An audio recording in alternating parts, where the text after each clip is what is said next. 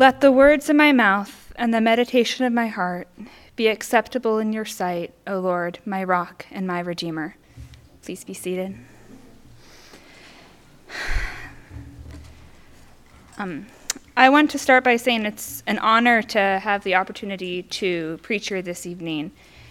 And um, many ways, this is my first sermon that I've ever written and delivered. So here goes. um, Hosea opens up in a very rather strange and disturbing way with the Lord commanding the prophet Hosea to take to yourself a wife of whoredom. And most scholars believe that this means Hosea has been commanded to take a wife that will be unfaithful to him, something no reputable person would normally do.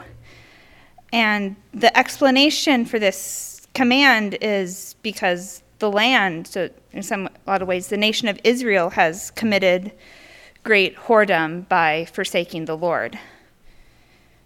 The historical context of Hosea falls during the reign of Jeroboam, son of Joash, and in 2 Kings it says that Jeroboam did evil in the sight of the Lord. And at this point, the nation of Israel is also, also worshiping Baal. So makes sense that they have forsaken the Lord in a variety of ways. And the names of the three children of Gomer also reflect how the nation of Israel is turning away from the Lord. Despite the bleakness of the opening of Hosea, there is a promise of restoration because the Lord states that the number of the children of Israel shall be like the sand of the sea, which cannot be measured or numbered. And in the place of where it was said to them, You are not my people, it shall be said to them, You are children of the living God. Despite how unfaithful Israel has been, God still loves his people and seeks to bring them back, just as Hosea later on seeks to redeem and bring back his wife. And Hosea, the book of Hosea as a whole speaks of the love of God towards his people. In sharp contrast to the desolation described in Hosea 1, we have a rich and abundant life described in Psalm 85. Here, the psalmist begins by lamenting how the people have turned away from God and how God used to be favorable towards his people. And yet, at the same time, the psalmist is asking for this forgiveness to occur again and for the Lord to once again restore his people and to speak peace to them and to keep them from returning to sin. The final verses of Psalm 85 speak of a place of abundance where the people are restored and are in a relationship with God.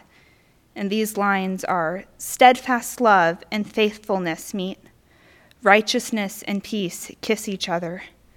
Faithfulness springs up from the ground, and righteousness looks down from the sky. Yes, the Lord will give what is good, and our land will yield its increase. Righteousness will go before him and make his footsteps a way. These lines give us a picture of a fruitful and fulfilling life, one of relationship with the Lord which is the environment that those who have been forgiven and restored find themselves in. Those who have been restored are surrounded by steadfast love, faithfulness, and righteousness. Our passage from Colossians this evening continues to add to this conversation of abundant life in the Lord.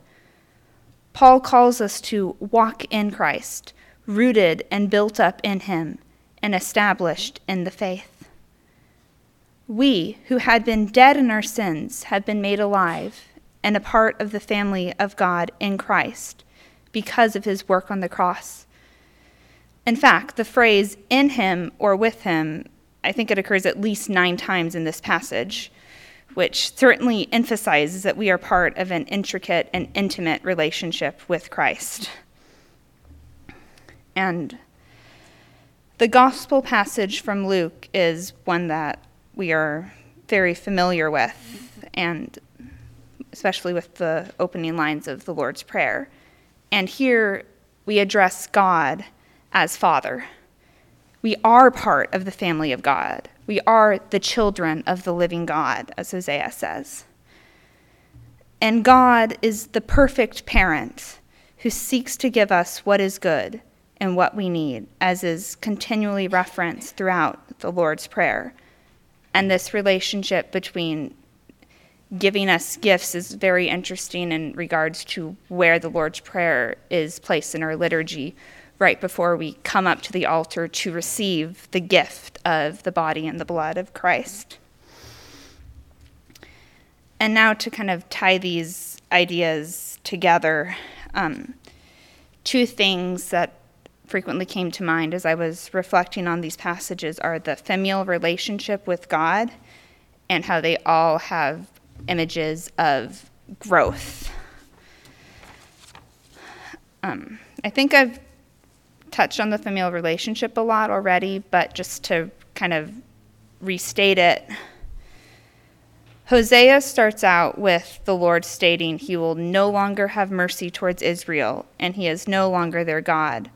But it ends with him saying that you are my children.